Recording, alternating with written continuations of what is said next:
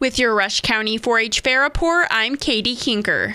Coming up this morning at 9, it's the 4 H Beef Show. The track event tonight is Tony Stewart's All-Star Series Midget Racing beginning at 5:30. The Midway opens at 6 tonight and there's a wristband special this evening. Wristbands can be purchased at the fairgrounds for $25. At 6:30 there is an acknowledgement of senior 4-H members followed by the 4-H livestock auction. With your Rush County 4 H fair report, I'm Katie Kinker.